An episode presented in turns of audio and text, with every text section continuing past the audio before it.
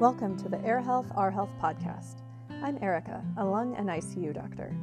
Every day in my ICU and clinic, I see patients who are there from breathing unhealthy air, and I started Air Health, Our Health to focus more upstream on the importance of healthy air for healthy people and healthy economies. Thanks for joining me.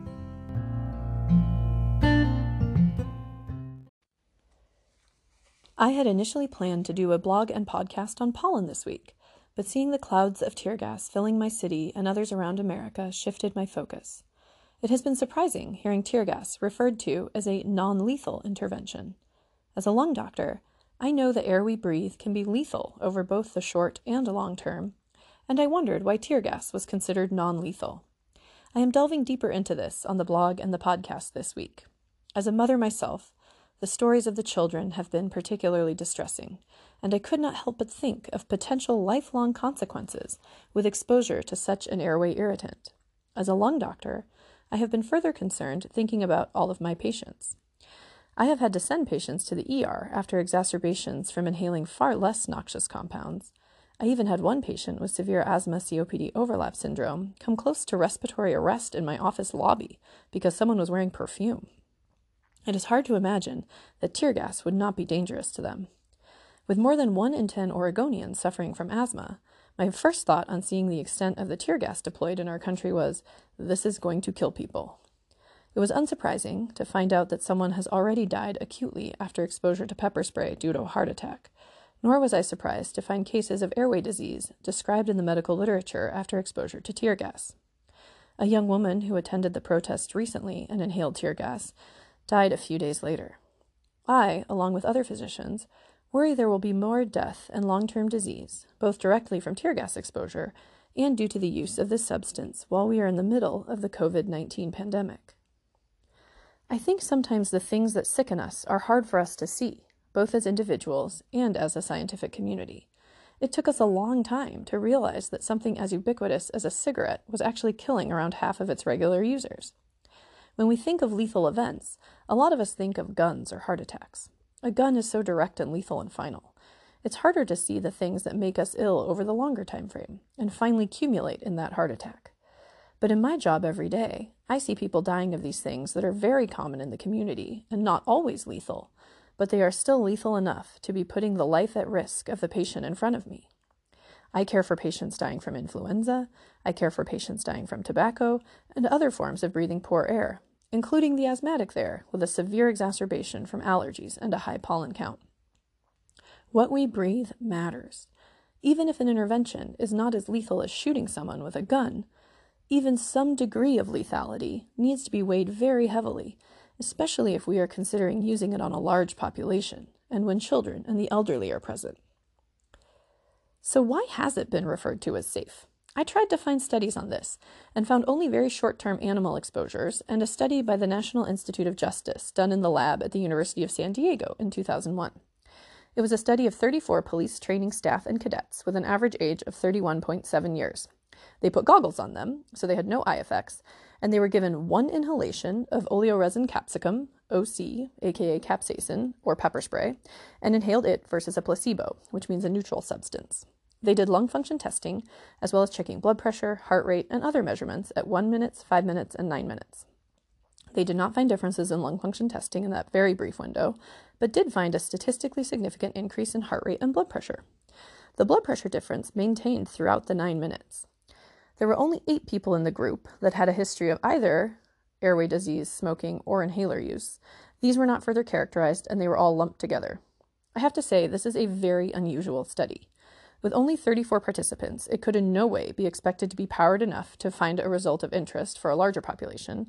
And regarding the very important question for those with respiratory disease, the number is so small and there are not enough details to actually answer the questions about effects on people with airway disease. Not experiencing the significant ocular pain, or eye pain, by wearing goggles probably resulted in underestimating the true blood pressure and heart rate effects of spraying someone with pepper spray. People in the study received one second spray directed from five feet away, and they were limited to only five seconds of exposure before being removed. This did not examine repeated spray exposures, which the authors acknowledge commonly occur in the field. It also only used an aerosol form, and not the liquid or foam forms that are also commonly used.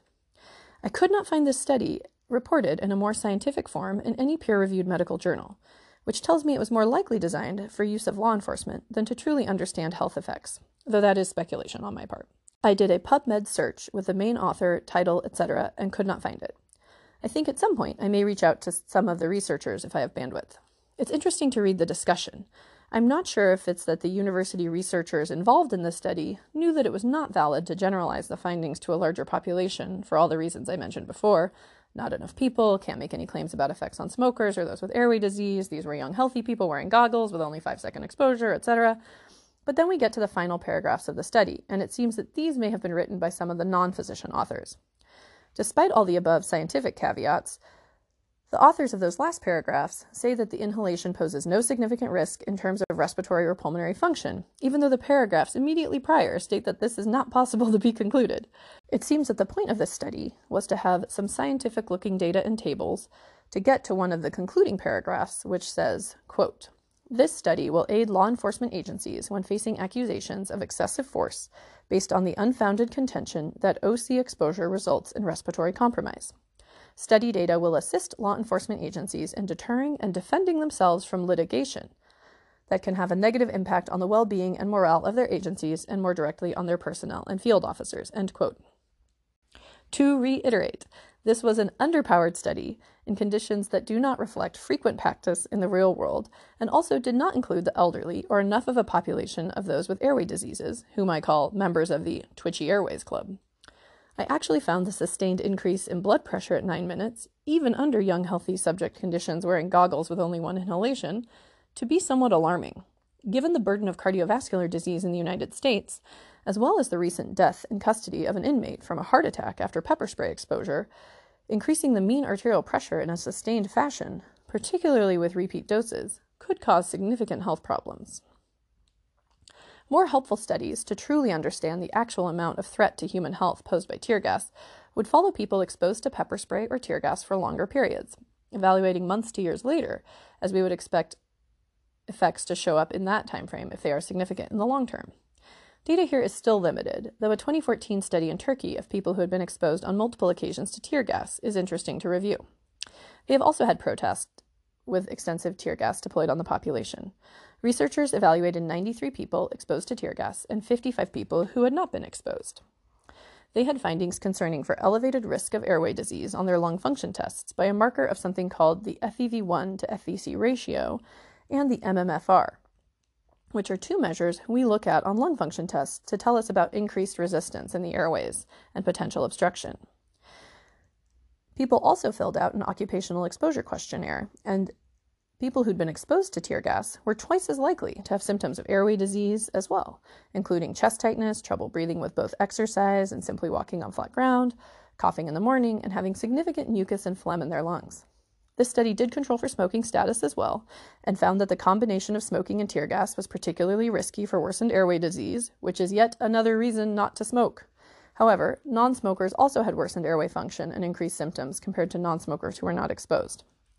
This is concerning for not only protesters who may be exposed to more than one dose of tear gas, as well as bystanders, but also for law enforcement officials who may be breathing these compounds more frequently. If they have been told there are no long term consequences, they may also be unaware of a risk to themselves of developing airway disease from using these agents. Concerning in the COVID 19 pandemic, even one exposure can increase the risk of viral infection of the lungs. This was found in a study by our own military on young, healthy recruits. Tear gas is the name for a collection of compounds designed to induce pain through severe irritant means, whether in the eyes, skin, or lungs. Often, O-chlorobenzylidene, aka CS, which was looked at in this study of military recruits. In these generally young and healthy individuals, exposure to CS more than doubled the rate of pneumonia, bronchitis, and viral illness in the weeks following exposure. This study further suggests that CS can cause significant airway disease in healthy lungs, since this is data for young, healthy military recruits in basic training. We know that those protesting for civil rights also include elderly, children, and medically vulnerable. Therefore, the rates of those affected and sickened will be higher. We certainly also have police officers serving who have chronic medical conditions, including hypertension, asthma, and COPD. People die from these diseases every day, and now we are in the middle of the COVID 19 pandemic, and our government is releasing a substance that doubles the rate of its most lethal complication, which is the viral infection of the lungs. Releasing these chemicals on a general population cannot be characterized as a non lethal intervention at the population level. There are surely people who will die from this tool if deployed in large numbers. Asthma affects around 11% of the population in Oregon, and tear gas could be a lethal cause of bronchospasm, provoking severe respiratory distress and potential sudden respiratory collapse in people with asthma. I also worry that the significant increase in heart rate and blood pressure on a population with cardiovascular disease in large numbers could tip people over the edge into more serious events such as heart attacks, strokes, etc. Indiscriminately firing tear gas into a crowd will have the risk of killing people, and it must be considered as an intervention with the potential for lethal effect. When we study medications to determine their safety in people, we look at them in large populations and document the comorbidities of those exposed to the substance.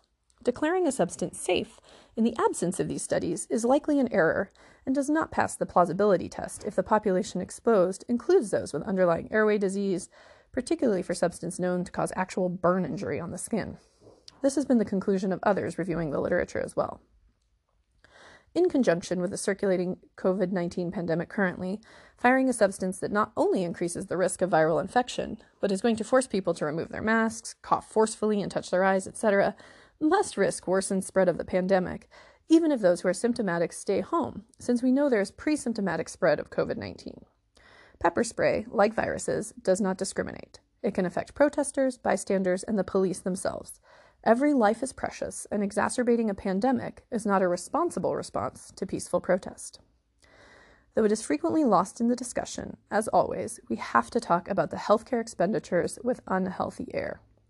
I have treated countless patients with asthma in the ICU and clinic, and am now treating patients with COVID 19.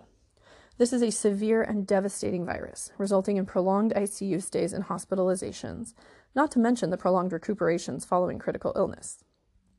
The US spends over $16 billion per year in asthma care, and we are going to spend untold sums on COVID 19. Spreading additional COVID 19 cases will lead not only to high healthcare expenditures, for which we all pay in either premium dollars or taxes to support Medicare or Medicaid, but also the economic instability accompanying the loss of breadwinners and caregivers for families. I work in a life and death field. I know the sinking feeling when we are starting to lose a patient, as well as the surge of adrenaline that occurs in these situations with lives at risk, and we are trained to think clearly in these situations. I have also worked with patients that have been violent or verbally abusive towards me and other staff.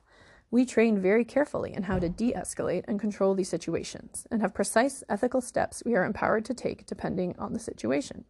I also use medications that are not safe, that can have bad or even lethal health effects, and I take that responsibility very seriously. We always weigh the risks and benefits of each intervention on medication along with patient and staff safety. When I am working with patients in the clinic with high deductibles or a donut hole, we also think about the cost of each medication versus its benefit to their lives and potential risks, low though those risks may be. Tear gas is a high cost substance in both human health and downstream healthcare expenditures to treat those suffering from its exposure.